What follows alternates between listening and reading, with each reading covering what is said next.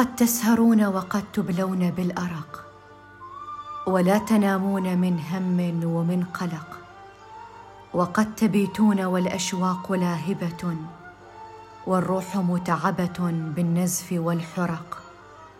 إن الهموم التي آذتك شدتها يزيلها عنك رب الناس والفلق.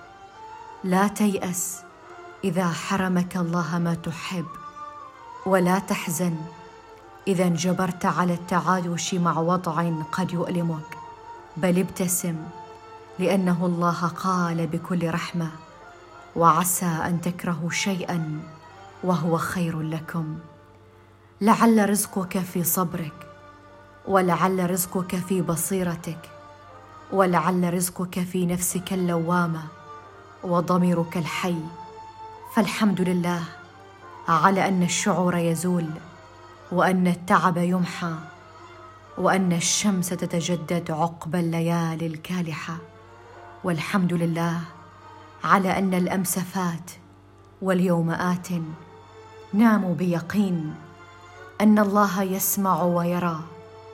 ولا تتركوا للوحشة في صدوركم موقعا. توسدوا الإيمان بمن يقول كن فيكون.